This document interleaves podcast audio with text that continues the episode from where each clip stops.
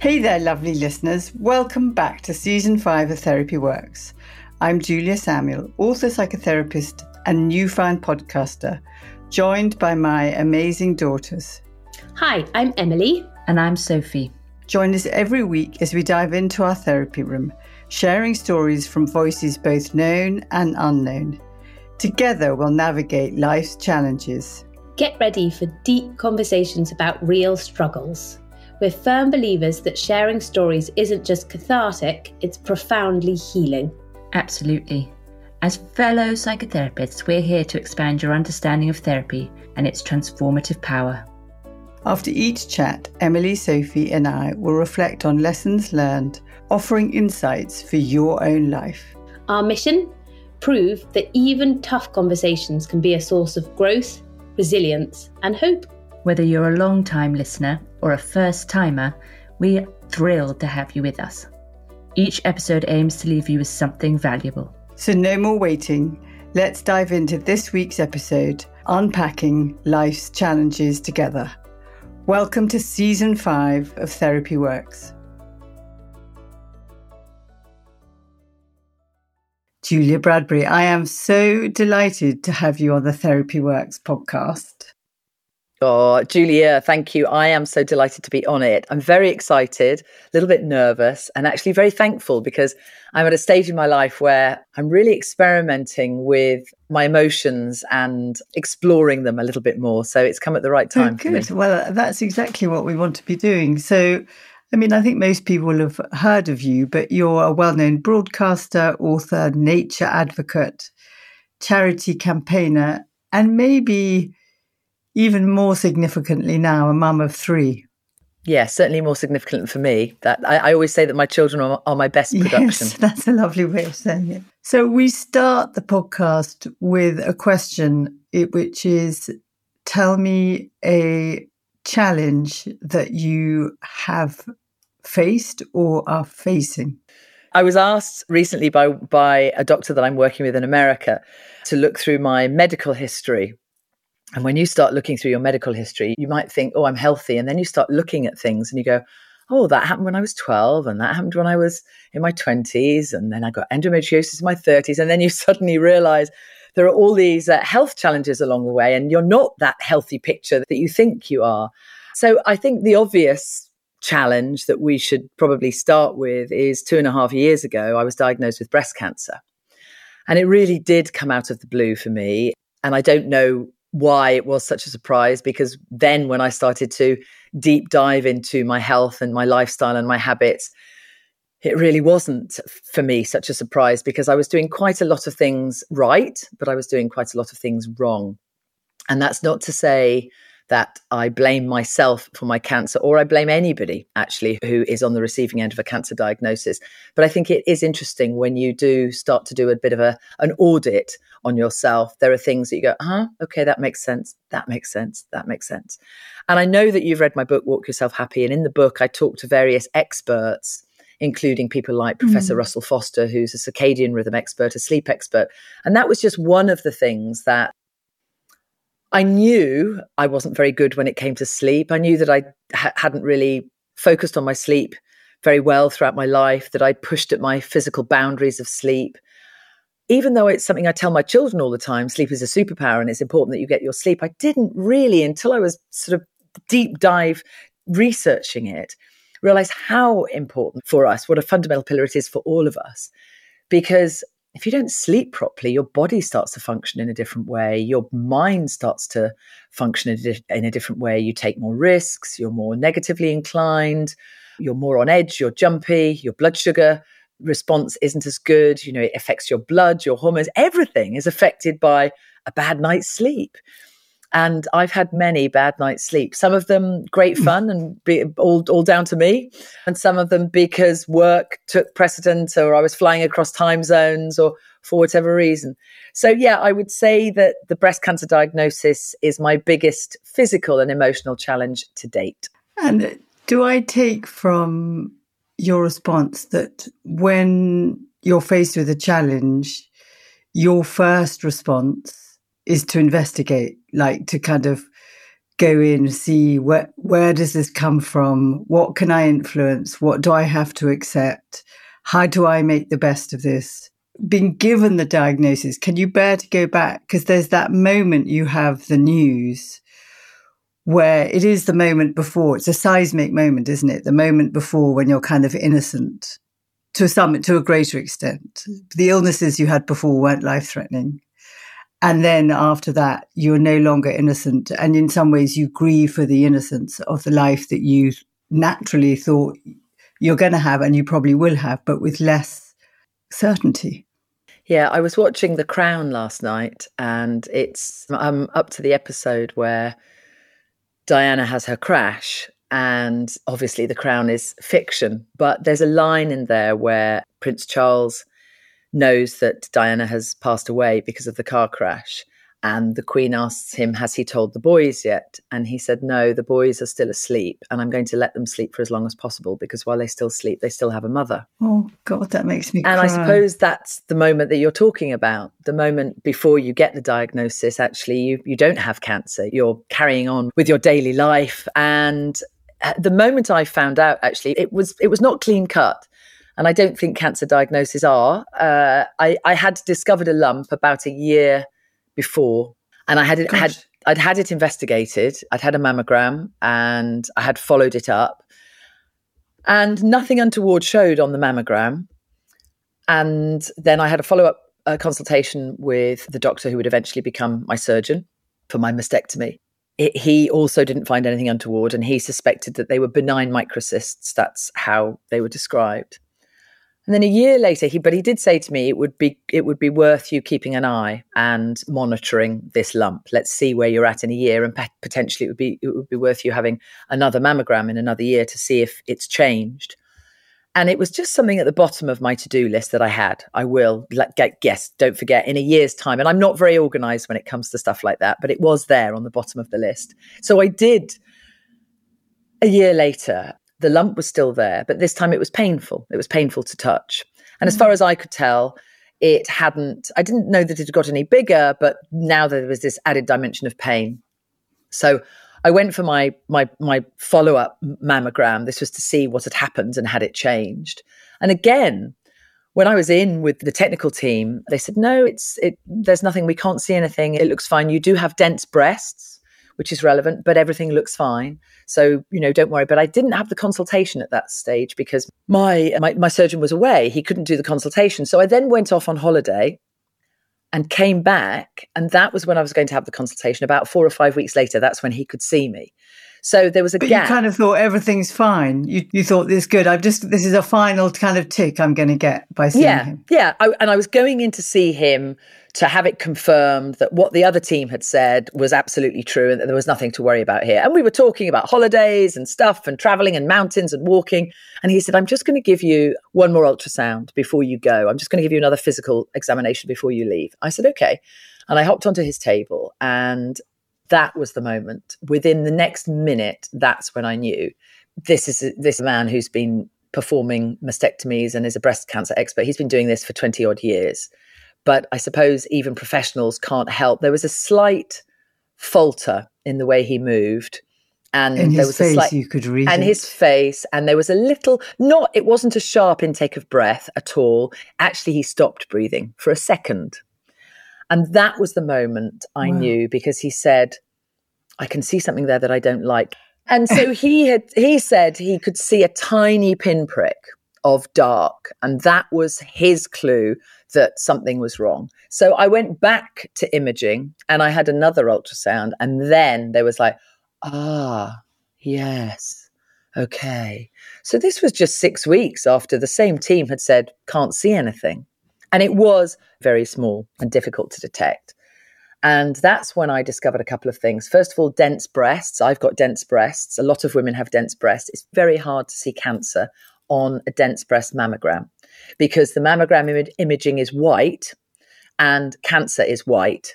So if you have dense breasts, there is more white tissue. To the body. What does it mean that you've got a Den- big boob? Tissue? Or, no, it's lo- it's tissue. It's how very the tissue. Yeah, it's very. It's how the tissue is constructed, and it, it's tightly wound together, and you can see lots of on the mammogram. You can see lots of bits of white because that's the density of your breasts. That's the density of my breasts. Your de- your breast might not be, but it makes it very difficult to see cancer because the cancer is white as well. So, as one doctor described it to me, it's a bit like looking for a snowflake in a snowstorm. So, not oh, it's really hard. To... Very hard. And actually, not. So, that means mammograms for women with dense breasts, not that efficient. But where you go straight away is your curiosity, isn't it? Yeah. I can see that you didn't sit with the moment he said, I see something I don't like. You went to dense breasts so that your kind of default mode of coping is trying is to make sense of it why is it? And i wonder if even there's a sort of shudder of a memory of when you when you read his face. Do you feel that in your body or have you kind of processed that now? I think i've processed that. The the bit for me that makes me shudder is immediately after the, the the further imaging which confirmed his suspicions which was that there was something untoward there. I had to have a biopsy straight away. And biopsies are horrible procedures. I don't know if I, some of your listeners item. might have been through yeah, yeah. It, it's basically a hole punch to drill down get the tissue. So you have a local anesthetic and i don't like having anesthetics at the best of times so it's more chemicals and stuff in your body. So you have a local anesthetic. It really sort of damages your boob you know it bruises you and then they drill down into the tissue and they pull out the rest. And it's yeah, sorry for everybody listening, but it's not pleasant, mm. and it's, it's probably brutal. it's brutal, and it's probably if you're going through something like that, it's I would say best to be forewarned about it because it's not a nice yeah. procedure. So you have to prepare yourself. So I was doing my breathing exercises. And it was at that point that I had a, a mask on because it was mid COVID, and that's what we were doing th- at that time. And my sister was waiting for me downstairs. Gina was waiting for me. And she sent me a message, which I didn't know until afterwards, saying, Are you okay? It's taking a long time. Then a tear started rolling down my cheeks. And I just, in my head, I went, I want to see my children grow up. Oh, and I still, that, that, that made, and that still makes me yeah. cry every single yeah. time because that was the moment where I sort of faced the, real danger of cancer, as in this is going to be life changing in a profound way. And mm. that was this, that is my worst possible scenario is not to see my children grow up. And it kind of reveals in a kind of obliterating of other stuff way what really matters most that you live long enough to parent your children, to mother your children until they're, well, for as long as possible that is my mission in life now. It's to stay alive for as long as possible so that I can watch my children flourish and grow. And not just them. Uh, obviously, I, I, have a thirst for life as well. It's it, there's a selfish motivation there as well to stay alive. And and I think you know we've we've all evolved. We all have that. We you know we want to live but it has just created the most profound sense of gratitude for life on a daily basis and for the small things I, say in my book, the small things are the big things. And for me, right now, not forever, because I want them to grow and leave and flourish. it's not that I want my children to stay small forever and be under my wing forever but th- at this this part of my life is so beautiful it's so lovely and it's such a privilege to be a mum. I was i came to motherhood late in life and my girls were born through ivf so another torturous procedure where you go through yeah. a, a, range of emotions. So my children were hard fought for and i love them with every essence of my being and and i i just want to and i want to be a good mum for them as well. I want to be a positive role model for them and i want to be a healthy role model for them. I want them i want to be a mum that they can look up to to. I don't want to be a sick mum for them. Because it sounds also that, you know, a diagnosis is a change. So you're, in that moment, everything changed. And some people resist change and they kind of block it like, I'm going to be fine. I'm going to march forward. You know, I'm, I'm going to be all right. And it sounds to me like you've let the change you, that you've like really sat back and, and I can hear it in the book too. How can I tip the balance in my favor. If a, 40% of all cancer diagnosis is preventable, And that's still 60% that is random, as it were. Mm. But how can I amp my odds? And it sounds like you've taken that very seriously. Yeah. And I think that's very much part of my character. Even with work projects, I take, I, I love my job. I think it's such an edifying job and I feel very lucky to be doing it. You know, I've traveled the world, I've met some incredible people. It's been an education almost every day. And, and I really do. Amazing. Yeah, I take it, I, and I say, and therefore I take it very seriously. So I work hard at my job in terms of doing my research, making sure I'm prepared, learning as much as I can. And when I'm there and I'm on location, I'm in the studio, I am as prepared as anybody could be. Yes, there will be curveballs and there'll be stuff that I can't deal with, but I feel that I've done my homework to get to that position in, in order to do that. And um, jump in, don't you? You kind of go to the edge and you just take a bloody great dive. Yeah. I mean, you take all the info and then you just go for it. Just to go back, I mean, I will want to ask you about change, but does that come from your upbringing? Tell me a bit about your early life, your parents' influences, how you came to be who you are now. Well, that's always fascinating, isn't it? How did we all become who we are now? And as we know, it's this very complex mix of nurture and nature and then there's good and there's bad. So, on the surface of things, what I'd say to you is, Julia, I had the most perfect upbringing. I had two loving parents who were comfortable financially. Both of them worked. So, I had two good role models and they loved me and made sure that I knew that love was there. And I had an older sister who I adored. And we grew up, I grew up partially in a little village in Rutland, which was idyllic next to a church. And I remember the church bells ringing, and I would climb apple trees and scrump apples. It's like a Victorian so, book. Yeah. yeah. it was honestly. Uh, so that's the surface of it. And I'm Outside. so grateful to my parents. Yes, uh, uh, for everything that they did. But of course, when you start to narrow down into the complexities, my mum is a beautiful lady and a very complicated lady. She had a very tough upbringing. My grandparents are Greek immigrants. They moved to Wales about 100 years ago. And my grandmother was born in Wales and my mother was born in Wales, but to a very Greek family living in one little house.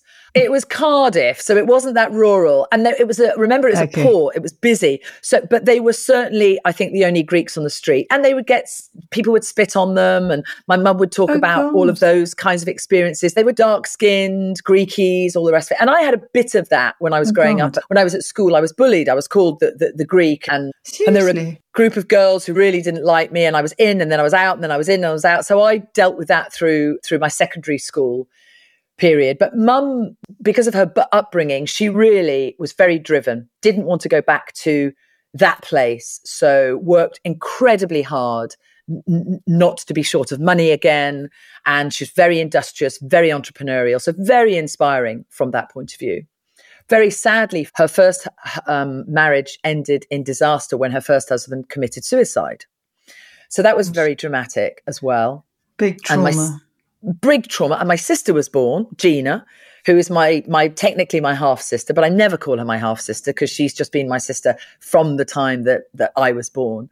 So my sister Gina had that trauma as well, and there's no question that my mum and my sister have that trauma, live with that trauma. My yeah, sister's probably de- dealt deep with mark. Yes, and I don't think my mum, as a result, doesn't trust very many people. And she would never talk to a psychologist really like this because she's not trusting of them or the system or yeah. something.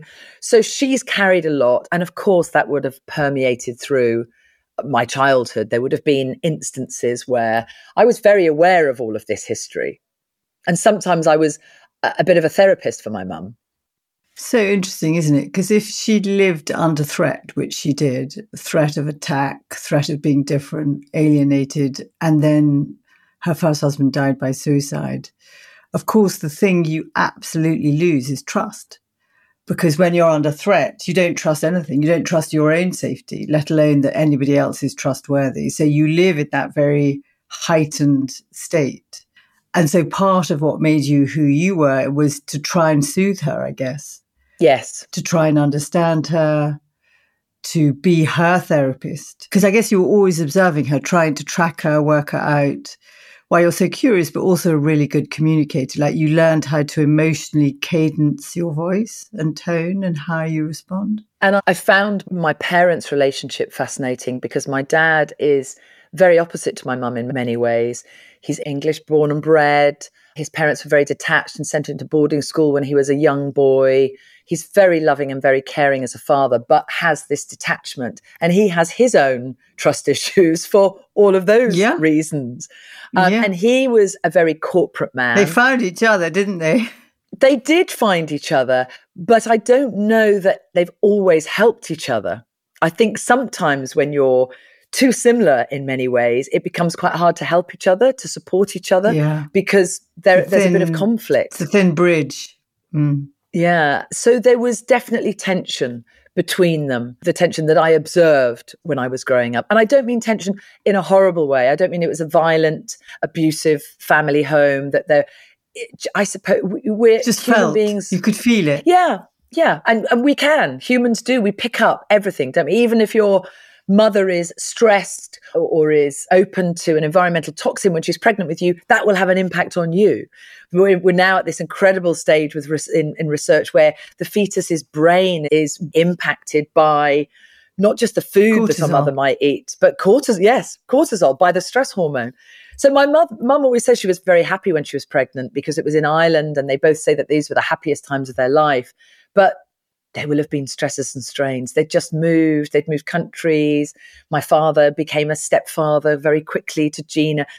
Life, life that show me somebody who has had that Victorian idyllic upbringing where there are no complications no. and no stresses to deal with. That cut, sort of cookie cut out perfect life doesn't exist for anyone. But so for you in your being, possibly is some transgenerational trauma that so you'd kind of looked at yourself like everything looks fine and it should feel fine, but somehow there's a part of me that is on alert, is somehow looking. Yes, and that's what I've been exploring more recently. I just recently come back from a trip to South Africa and I went to uh, a beautiful place. It was a retreat, not a fancy fancy retreat. It was, it was a retreat that had beautiful gardens and it had I'd heard amazing therapists of various kinds. Uh, one was a trauma release therapist who I wanted to see, a lady called Beth. And that was mm. interesting. That was really interesting. Mm. Another, and that people will be, people might listen to this and go, oh, there was a, another young woman there who gave the most incredible massages, but was also very intuitive. And she said to me, she said to me before the massage, she was young and smiley and very lovely. She said, Oh, she said, I do tarot cards. Do you want me to read your tarot cards? Now that's not my thing at all. I was like, but you know what? It's like, yeah, I'm gonna I'm open. Why not go for everything. it? I'm here. At this, yeah. I'm here. I like you. Let's see where this goes, shall we? So she, yeah. we, we did the tarot card thing and, and she flipped the card, I flipped the card over and it was a snake. And she said, That's interesting. She said, Because the snake, what do you think of snakes? I said, Well, I don't like snakes personally. I really no. don't like snakes on a personal level. Yeah. But she said, Yeah, well, the snake is the sign of medicine. And if you think about it, I've written about it in the of book. Of course. The international sign of medicine. Oh, and it bloody is, yeah. It is. And the Greeks used to use snakes as a sort of therapy. Uh, the other meaning behind the snake as a symbol is it's a sign of shedding skin and moving on to change. new things, change. Yes. So anyway, I, that I, That's I so smiled. meaningful. I thought it was meaningful. I smiled. I didn't think, oh my gosh, this is going to change my life. I just I liked it. it I thought, okay, yes, I, I'm. I'm it resonated. Yeah. Yeah. And then she gave me the most incredible reflexology and massage where I almost cried. It was so powerful and she could feel where I needed the work and the tension. So mm. I left there on an absolute high. And also, as part of this retreat, I saw a shaman. And he was a shaman called Bob with Celtic root, but in South Africa. And it, he, I know, quite extraordinary. And he'd spend a lot of time with tribes people all across Africa. And he's done his spiritual journeys and learnt his trade that way. And he had these, a bag of wooden plaques, if I could try them, little discs, like domino discs, and they're the wooden from a shaman. What he did was he put his hand into the bag and then he threw them down. And he said, This is your medicine wheel. This is how it works. And it's guided by the spirits. I went, Fine. Yeah, let's do it. I was open. So he threw them down and they were four north, south, east, west. And the one in the south, he went, Oh, that's interesting. Sign of the snake. and I went, Yes. Whoa. That is interesting, isn't it? And then we began, I didn't tell him. Then we began to discuss the snake and he his interpretation. And he said the snake can mean fear and overcoming fear and moving again onto new things and trying new things.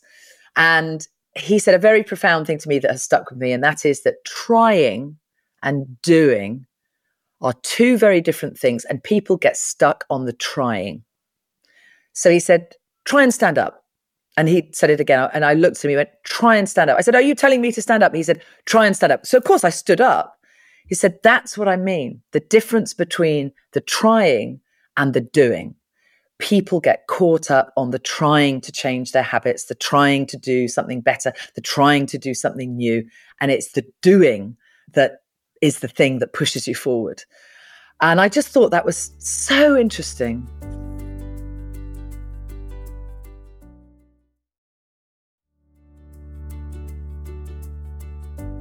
If we look at that lens of that moment where you're trying and you do, it's part of that kind of step by step. Since the diagnosis, the challenge of the diagnosis, your perception of what matters has changed. And I guess, I mean, how do you manage the fear? Hmm. So you can go for the positive. I'm going to eat better. I'm going to sleep better. I'm going to exercise and you know talk walking is your therapist as, as, well so we'll, we will talk about that I imagine you get suddenly hits of fear or images or how do you not so this is how I have learned to manage the fear I decided to open my mind and my heart and my body up to emotional experiences and to exploring myself and to learning more about myself emotionally than I ever have done before. Because my feeling is if I can surrender to good emotions and bad emotions, I'm being true to myself. And if I'm being true to myself, I will be able to handle the wobbles. Whereas if I put on this brave face, which I'm very capable of doing, of toxic positivity. And I, I believe very much in positivity. My mum, interestingly, gave me, I wanted them. Uh, they're behind me. There were 12 cassette tapes of positive thinking when I was about 11 or 12. And I listened to them and I loved them. And I still go by positive mantras and affirmations. Yeah, yeah, no, they do help. That I th- yes, that I think they help you through everyday life. And I think it changes your outlook. But I think you you can almost try and fool yourself. That's it. If you listen to the tapes and you say the affirmations, then life's going to be great. And of course, that isn't what makes life great. That isn't how you can get through life. The only way you can get through life is by facing the challenges and dealing with them and handling them on every level. And I just feel that what the breast cancer diagnosis has, has done for me is opened me up. It's made me vulnerable, but in a good way because I'm not frightened to show that vulnerability anymore. I can express that vulnerability because I have a right to be vulnerable and to be scared because I faced something quite terrifying. Therefore, it's given me, I think, an excuse to dive more into who I am and what I am and why I am. And I feel almost as if it's given me another purpose in my life now, which is to learn as much as I can and share what I learn. And that's why I was so happy and, and grateful that you asked to do this podcast with me because it's an opportunity to talk to a world renowned expert and open up and learn something more about me. Oh, I mean, that feels very touching, but what you're saying feels deeply profound and meaningful. And it's like changing the template of what you saw modeled by your mum and kind of recognizing is you, when you face and allow yourself to go both ends of the spectrum. If you have pain and fear one end and joy and love this end, when you close one, you close the other. And so you're expanding your whole being and heart and engagement, which is both vulnerable and exposing, but also, I imagine, profoundly more meaningful. I was going to say exhilarating almost. It's like life has more depth to it now because you really are going for it. Yes, and I think you've really expressed it very clearly for me. Life has more color, it has more texture, it has more meaning to it. I'm trying to be a kinder person, a more graceful person, a more understanding person as I expand my growing and my learning. And it's one of my new affirmations is I'm expanding my learning, I'm expanding my learning, I'm expanding my grace every day. That's part of that's one of sort of a section of my mantras every day is to really put myself out there for that and that's my new coping mechanism. Whereas I think before my coping me- mechanism was just to get on. I do have people comment about this energy. I have got lots of energy. I feel. You do. I can feel it. I just want it to be harnessed in the right way. I've got that experience but now I have sort of a new layer of experience. And how can I expand myself and my world in a different way now, in a more, in a, not a more positive way, because that means that everything else was negative, but just different, just differently, in a grown way. It sounds like it, it how you know, sort of more rooted in your heart way. Before the push was like going fast and going furious, you know, to achieve. And now it feels like you're going slower because you really want to cherish every moment. So the decisions that you make and what you do with your time, you really want it to match who you are now in a way. Mm. And so that, you know, you can't just waste time and just do something that isn't meaningful or doesn't kind of meet some of that. Part of what you're doing in the future is be, wanting to do more good, isn't it? To influence so that there's so that it's meaningful what you do. Mm. So how might you be doing that?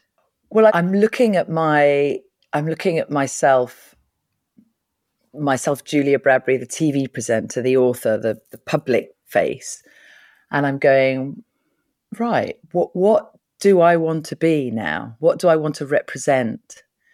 What do I want to use my platform for? Yes. And I've got a very good friend. I've got great friends in South Africa. That's why I was there. Friends who I've known since I was in my 20s, who I cherish. And uh, particularly one of, one of my friends, Hetty, and I had this conversation. And she said, Jules, she said, I've seen you over the years. I've seen what you do. And she's in, in television as well. She's a very talented writer and producer. And she said, You've got this, ex- you've got this extraordinary opportunity now where you've gone from what you've done over here, which is really admirable, and now you've written this book, which has become a bestseller and has put you into this sort of health and wellness space. And now you're yeah. sitting here. What are you going to do? She said, I want to know. Yeah. What are you going to do? Exactly. And I said, You know what, Hetty? I said, I just, that's what I'm thinking about. That's what I'm exploring because I know that I want it to be profound and I want it to be useful and I want it to be big and I want it to be gentle and good. But I just, I need a little bit of guidance now. I just don't quite know how to make this next step and where it should be exactly. So I'm doing something that I haven't done before, Julia. I'm taking a bit of time. Good for you. Yeah, hmm. I really want to take time now to work out what is the next step going to be because it's got to be the right step and it's got to be it's it's got to be right for everybody including me so this time well, primarily that I've yeah I don't know if you've heard of this concept. It's called the fertile void. No, it's tell me about end, the fertile. It's from Gestalt, Fritz Perls' model of therapy. Okay. And so what that talks about is that is the you you have a kind of an awareness you want something, you go for it, you decide what you want, you get what you want, you make contact, you take in the result of what you've done. And then before you do something else, there's this gap where you have a fertile void, where you allow the liminal space of fertility, of thinking about something, not doing it, thinking about something else, not doing it, exploring, trying out, wondering, and it's a place of great fertility, but it isn't a place of action until you come to a point when you go, ah, mm. okay, now I know what my next step is. Mm. Mm. That makes perfect sense. And thank you for sharing that because that's a, there, there's a validity to what I'm doing. And I suppose that's part of me. That's important for me to know. You know, I'm not, I, I don't feel like I'm time wasting. I don't feel like I'm being lazy. I just feel that I really need to experiment, push on some doors and learn as much as possible as to what's next.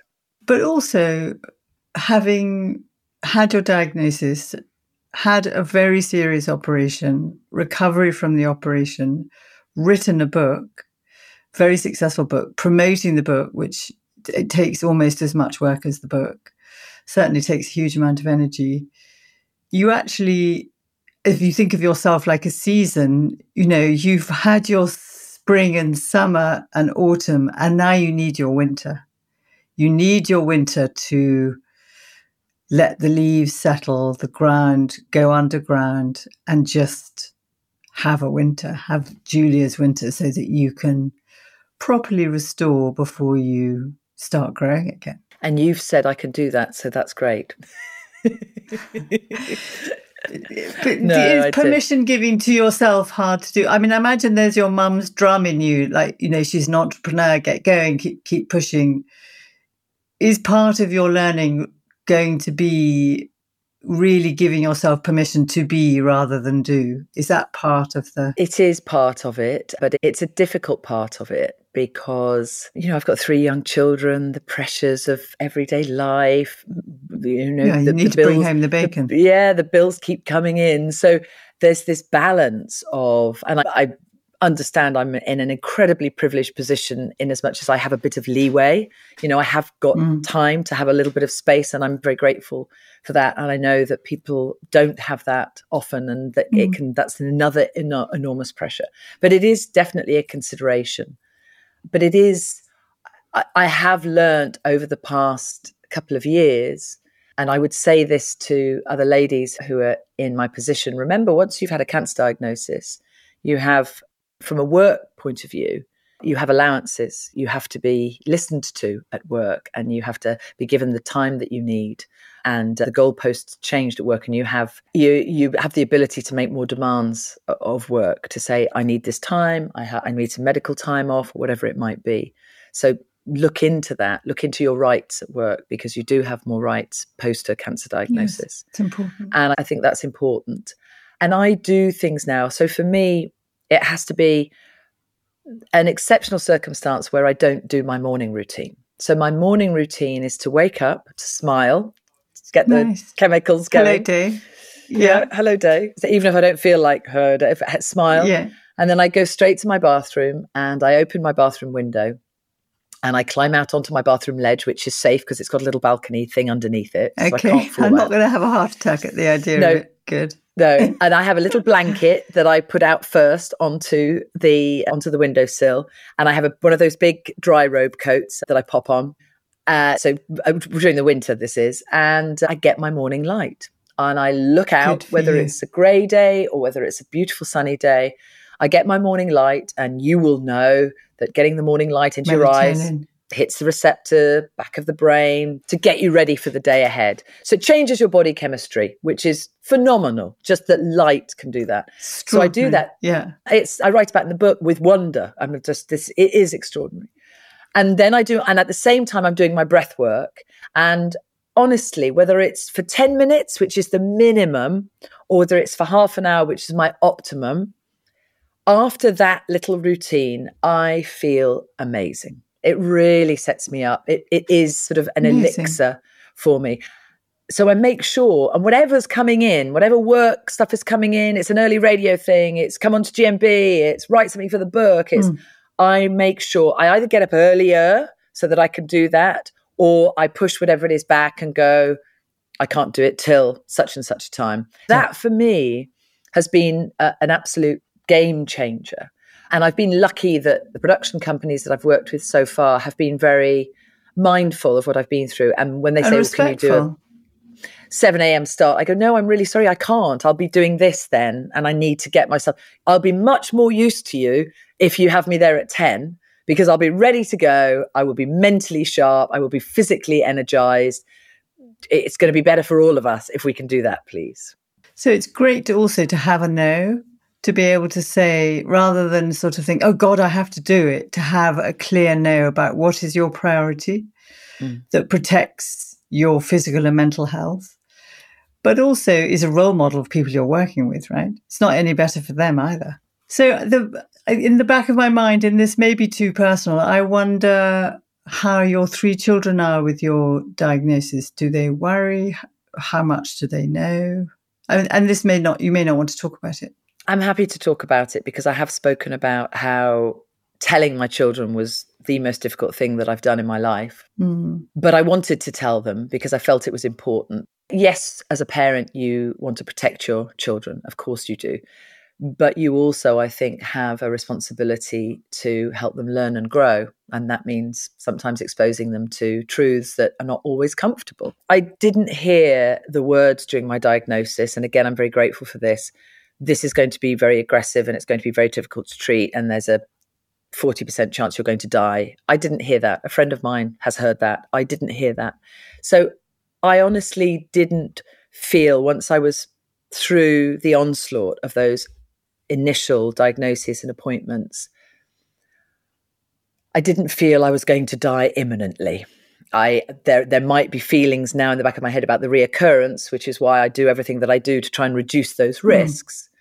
Mm. But I didn't feel that I had to say to my children, "Mummy's got cancer and, and there's a good chance I'm going to die." What I had to do, which is even more complicated, say, "Mummy has this thing called cancer, and she's not going to be very well for a period of time, but she's probably going to be okay. Now, for a child, that's not really great because you really want to tell children definitive things. We're going to do this is how it's going to be. And of course, I mm. couldn't in this instance. It was a it, this was much more vague. So my partner and I decided to tell them in the garden because that's a place where we spend a lot of time together yes, and we're very and you happy. Would, your belief in nature, it's your kind of spiritual home, isn't it, really? Yeah, very much so. We took them for a walk around the garden and at the time my girls, my twin girls were 7 and my son was 11 we would just said, look, we've got something to tell you, and that is that mummy's not very well, and she's got something called cancer. And immediately, I think one of them said, "Is your hair going to fall out?" Because that's what children think about cancer. And I said, "No, I don't think my hair's going to fall out, darling, because I don't think I'm going to have that sort of treatment for my cancer.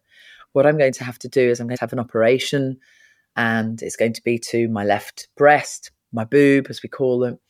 And I'll be very sore for a while. And I don't really know what else is, is going to happen after that. So I'm just going to have, you're going to have to be with us and it, we'll, we'll get through all of this together. And my little girl said, Mummy, does that mean I won't be able to hug you anymore? And I said, No, of course oh not. That means that you need to hug me more. I will want more hugs, please, but I might be a little bit sore for a while. Mm. And so that's how we explained it to them. I think they are okay. And we regularly we talk about my new boob because check I had an immediate reconstruction. In. Yeah, and you know my girls they like they have a little feel every now and again. They feel the squidgy boob and the not so squidgy boob because my you know my false boob is a silicon boob, so it's it nice. feels different to the. So we do that. Mm. It was it, last year. One of my little girls, who's the deep one, said to me, "Mummy, what happens if your cancer comes back?" And I said, I don't know the answer to that, Zena, but it isn't good. When cancer comes back, it generally isn't a good sign because it means it's still somewhere in you and it when it comes back like that, it can be more aggressive. And she said, And do you think yours is going to come back? I said, I don't think it is, but I can't promise you. And she So you're so honest, which you need to be. And she just looked at me with her big brown eyes and she sort of oh shook oh her head. And honestly, oh. of course it's affected them. Of course it's impacted them. But we do talk about it regularly and we do check in. And they, what I'm now trying to do is they see me trying very hard with my food. I'm very enthusiastic about their health and their food as well now. They know that. Sometimes they hate it. No sugar. No sugar. Mm. They see me exercising and they see how hard it is sometimes to exercise. I exercise when I don't feel mm. like it. I make sure that they're outside every day. They see that I'm trying my very best. And I think that yeah. is a, I think it's the best I can do is for them to see that I'm really trying to keep myself healthy for me and for them. Should anything happen, it's not for want of trying. It's not for me dr- trying to do my very best. And I just think in the back of my mind, I think they'll always have that. Mummy tried her best. She really did what she could. And also, the other important thing is that you're living every day. Yeah. Like it feels to me like you are really living your life. The life that you have now, you're living it with all of your being. Like you have, in some way, engaged and jumped in it deeper. And so that you love more, feel more alive, more grateful. It's intensified the quality of your life. And that they will pick up from you. That will be contagious Yeah. in a good way. My my little girls held hands this morning. They argue quite a lot, so I don't want to seem like Swiss Family Robinson, but they held hands and it, it just made my heart jump. One of my little girls went, Oh. I'm I'm creating oxytocin. Really know. So you can it does. It's true. so you can really Go them. Yeah, so you can really see because when I hug them, I have a I have a, a stress monitor now on my on my wrist. HRV. yeah, for HRV Yeah. and for stress and things. And they are both of my girls are fascinated every time I go at night to hug them goodnight. They click on my stress monitor and they go, "Let me see what your stress is, mummy." And they hug me because I say to them, "Well, when you hug me, my stress levels go down, down. because my oxytocin is going up."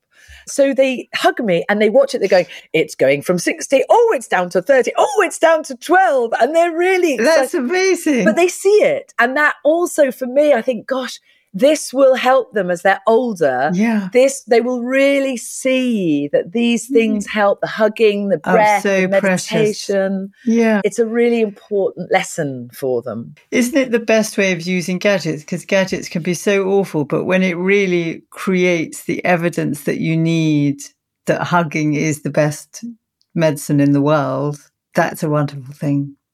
Yeah. And who would have thought that a bit of tech could do that? Who would think that, you know, a wearable, as they call them, you know, would ha- create that connection with your children and teach them in such a meaningful way about something so separate from your physical health really Uh, it's not separate we all know it's part of it but it's a different it's a different way of looking at health because it's your Amazing. emotional health So we're coming to the end. Is there a final learning that you want to explore or think about? I suppose I'd like to ask you, as I'm fortunate enough to have your expert uh, knowledge here, how do you think I can best continue to grow? Because I've, I, I don't know this, but do you sort of do you hit a ceiling? Do you hit the moment where you can't grow and expand anymore? Or how is it that you can continue to push those boundaries? How can I continue to learn and improve myself? I think that's such a interesting question. What what comes to mind is that there are two sides of it, which is uh, the probably the key quality is self-compassion, like being kind to yourself within it, so that you do want to grow. The growing mustn't become a police state that you sort of then become the kind of ordered and marched to do everything that's positive. You have amazing instincts. So I think you'll go on growing when you follow your instincts because that's in you. And really, where that leads you is where you love, right? Where you feel most powerfully. And some of that could be a project where you kind of you have an idea for a project and you really feel the love for that. And otherwise it's with people. That's how you really grow isn't it? Because you you feel there's more in you and then when there's more in you that gives you the capacity to manage the winds when they come and hit you. Yeah social fitness that, that as you said the people around you is very important. And finding mentors and people that you can openly discuss topics with. I'm finding more and more people like that in my life and i really value that yeah well you can always call on me i'd be more than happy Thank to you. be someone to have use as a sounding board i would love Um, to do that but- um, yeah definitely but but Julia, this has been a wonderful conversation. Thank you so much for being so open and so vulnerable and so honest. It's so valuable for everyone who listens. Oh, and you are using your experience to to help other people. That's a real gift to others and you. Thank you. Well, I, I hope that if there's anybody going through something similar, the I, I'm asked often, what's the best advice that you can give to people who are frightened? And Yeah. honestly, the way I got to this, just to this point, and I'm by no means the complete picture, but it really is just handling the information one step at a time, one day at a time. It can be very overwhelming, and you will have days of absolute sadness that that goes seeps into your core. But it's I think we all need to have those moments You do. because there are many because they many release you to have other there? feelings. Yeah. Yeah, yeah, yeah. Letting you you need to let the light in along alongside the dark. So I hope Yeah. that I hope this is useful to lots of people. I'm sure it will be. Thank you so much. And thank you. Thank you, Julia. Thank you. So lovely to meet you.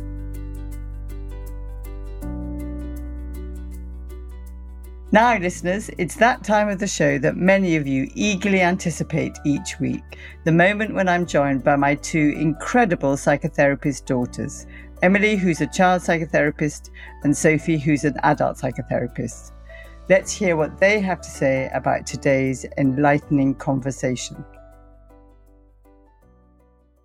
She's such a joy to listen to, isn't she? There's Yeah. something about the energy in her voice, and like you can feel her passion and curiosity. Buzz. Yeah, yeah, Yeah. I did have a slight panic around her statistics at the beginning of no sleep. As someone who doesn't get very much sleep, I was like, oh no, am I like damaging myself by not getting enough sleep? Good question. I, I think you have to think about that. Well, no, because I mean, I, I suppose that's what it made me think about because there's a limit to the amount we can control. But also on the flip side, there's also our own internal motivation, right? And I know what I should do to help sleep. For example, the really obvious, terrible one is phone. I know I should keep my phone downstairs or outside or something, but I don't. And then when I wake up at 2 a.m., I look at my phone and I Look at your know. I know I shouldn't do it. And I suppose sort of what it made me think about relating to the conversation with Julia was around, you know, when you face your own mortality, Wake up call. it's a massive kick up the ass, right? To do the things that you Mm. know that, or at least it was for her, and I think for lots of other people too in a similar situation, to do the things that you know help. So it tipped the scales from like, I know I shouldn't be staring at Instagram in the middle of the night, but it's kind of all right there, and it's like, you know, hitting all the neural pathways to know actually this really, really isn't worth it. And I, I guess there's that sort of scales, isn't there, between what we know we should do and the motivation driving us to actually do it. That is interesting, isn't it? Because it's sort of below the waterline, and all of us, you know, that this time of year, there's all this talk about resolutions. It's not like everybody doesn't know to eat five vegetables a day and uh, exercise and get outside, but we don't make ourselves and we sit and watch telly and eat chocolate. And it's something like a life threatening diagnosis forces you to face the impact of your behaviors. What I was wondering was people listening and you having listened, will it turn the dial up on you paying attention? Or do we have to have them ourselves? Hmm, I think it. I think it really depends. I also think that you know, in our lives, like in the modern world, there are things that are sort of stacked against your, you know, your little flicker of motivational flame that just gets sort of blown out by the addictive quality of lots of really of processed foods and things like that. So you can have really good intentions, but unless they're really big, it's actually it is you know I think Difficult. it is It's really hard. I am going to be honest and say probably I was still going to look at my phone in the middle of the night, even though I know I shouldn't and I mean not to. But it's funny because I, I think of both of you as quite, um, particularly you, Mum, but you as well, um, with some things, quite good at healthy habits and self discipline at times. Whereas I would say I was someone who finds that much harder than than you. But I, I'm good because I'm addictive. So because I'm so addictive, I make the habit my addiction. So I use the same mindset Hmm. that is very going for something to try, to try and keep me on the straight and narrow. You know, I think what we know about habits is that the easier, the less effort you can make them for yourself, the more likely it is that you're going to do them. So, say your like resolution is, I am going to drink a glass of water every morning. then you put the glass of water out the night before so it's right there yeah. you know things like that i think you're very good at sort of reducing the barrier to entry of doing am, something yeah. healthy. Sort of similarly to julia that she sort of you know makes it such an inbuilt part of her routine that it's not really an option. But for say for people listening that are more in your mindset that find it hard do you know what it is that makes it difficult to make the tweaks as it were? I know that for me i could get into an internal resistance battle with something that basically as soon as i hear something is good for me then it feels like i should do it which then feels like i'm being told to do it which then means i don't want to do it it feels like it becomes a chore or it becomes rebellious teenager. Yeah, it somehow brings out like an inner resistance that's like, I don't want to have to do that every day. Mm. It feels like something I have mm. to do rather than something I move towards. Yes. But on the flip side, I think maybe it's like one of those things where the things that you find difficult are also your strengths. Because I think mum and I are not so f- flexible. I think you're much more sort of yeah. open to what your body is telling you. Spontaneous. Yeah, like what the mood, you know, and sometimes it's good not to do that too, to have some flexibility, to have some sort of self compassion. There's like an openness to not being rigidly habitual. I wonder if there is any research out there looking at the relationship between habit and addictiveness in healthy behaviors because I would say I'm a very non-addictive personality, unlike you, mum. I find it very, very hard to do habits. I don't mm. have, as far as I know, any habits that I do regularly. Oh, you do? I have. I'm protesting. Okay, do do tell me. What do I do? Okay, you don't drink caffeine during the day, but you allow yourself one cup of tea after lunch to get you through the afternoon. and I have it with some dark chocolate. Um, and I actually, funnily enough, say that I read somewhere, and I can't remember where, that one of the properties of caffeine is to make behaviors more addictive. So that whenever mm. you drink caffeine with a habit, that habit is more deeply ingrained so my other thinking was really a, around um, how honest she was with her children and how much courage it takes to be really honest with our children. And I think we've talked about this before our kind of instinct to protect by not mm. telling them the hard truth, but actually it doesn't protect them. And what I really loved was how, you know, I think she said, you know, one of her daughters had a question around like the recurrence of her cancer and how she was able to say, I don't know. And I think that's mm. something as parents we actually find very difficult to say to our children, but it's so important to be able to say, whatever the question is, to be able to say, I don't know. And you can also acknowledge how hard it is for them not to have an answer, that you, as their mum or their dad or their caregiver, the people who are sort of supposed to know everything, you don't know everything. Mm. Um, and then I think you can also add depending on the context. I can ask so and so, and when I find out, I can tell you, or I will let you know as soon as I know.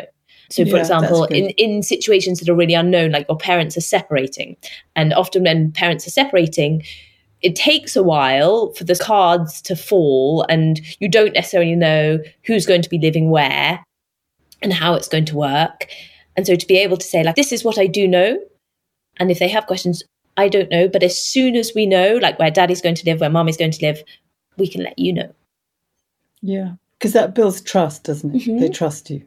Exactly. Yes, I was going to yeah. say that, that somehow it's, a, it's quite safe making to be trusted and to dialogue, isn't it? In terms of part of what's scary having these conversations is, is feeling that you're going to scare your children.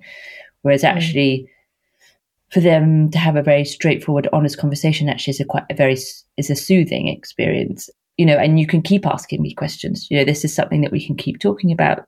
It's like this isn't like your one window. You know, if you have a, suddenly have a yeah. question later that pops into your head, you could you can always ask me. The other thing I was really interested in, and the, the research that supports it, is being grateful for life. That how that enhances your quality of life and actually your outcome. I always find it a tough one uh, because I agree and I know it's true, and at the same time, being constantly told to be grateful feels quite That's grating. Really like ah, you know, like oh, and so it's it's sort of one of those ones that's like I know it's good and it does actually help me feel better when I do it. But only if it's genuine. Well, yeah, but actually, I think the research is even if it's not genuine, like even if you can just find something and it it doesn't feel authentic immediately, it actually still has a positive effect. I think there's something that's sort of there's something about it, and I think it's like the Pollyanna-ish feeling of it that there's part of me that feels like if I have to be grateful all the time, I'm missing out the things that I find annoying, or somehow those things aren't valid, which is obviously not true. But I think that's the sort of resistance to mm-hmm. it that it feels like I'm supposed to be really grateful. That means I'm not allowed to be ungrateful. Mm-hmm. You know, she touched on the word phrase toxic pos- positivity, and that was one of the things I was thought about when she was saying it. But it's Uh, because I'd recently had a conversation with a friend where she, she was sort of saying, well, you know, we are talking about New Year's resolutions. She's like, but if I my New Year resolution is to try and be more appreciative of what I have, but how does that balance out with all the times when I don't feel like that? Should I be sort of trying to turn my head towards the positive things, or should I be feeling the low things? And it's like it is that one allows our other, as you always say, Mum. It's like somehow with the gratitude thing, you can feel like it's saying that I'm not allowed to feel the other things, but actually. It's much easier to feel grateful if you also allow yourself to feel m- mad and pissed and ungrateful. And then there's mm. sort of more space to then feel grateful again. There can be nothing more annoying when you're complaining about something or having difficulty, and they can go, but you've all got your health. Or, but at least this, you know, like try, try and I guess in those moments help make you feel better by reminding you of the good things in your life. And all you feel is like unacknowledged, unheard. And like they've also said that you should be grateful rather than you should be upset. Whereas actually, someone can go, yes, that's oh, that's really shit. Then at the end, you can say, but actually, I do know that actually everything's okay. Mm. You kind of need the space for both. You? Yeah. And you were talking about social relationships and the importance of, of relationships. And I thought it was worth adding from a sort of eco psychotherapy point of view, given that it's Julia Bradbury who has a sort of has talked a lot about relationship with nature, is actually it doesn't also always have to be human beings that oh, yeah. we have relationships with that are very meaningful. It can be with a tree. It can be obviously with people's pets. You know, the man called David Abrams is an eco psychotherapist and a writer, and he talks about the importance of how valuable and rich and deep these kind of relationships can be, and how they actually place you by having those relationships. For example, some people have like sit spots. They have a tree that they always go to, and they always sit there, and they mm. do it daily, or they do it weekly, or they do it regularly, and then that place becomes a real place of comfort and meaning, and that we don't always, always need other human beings as a source of connection and comfort. To feel connected to the rest of the natural world can also be very meaningful or soothing and connecting in it in not such a different way as I think maybe sometimes we think. That's lovely. I hadn't thought of that. I didn't even kind of know it. I think that's a lovely addition. Thank you, Emily and Sophie, and particular thank you to Julia Bradbury. Thank you so much for such an insightful and interesting conversation. For those of you who think others might benefit from it, do rate and subscribe and share the podcast with those around you. Thank you all for listening, and we will be in your ears next week.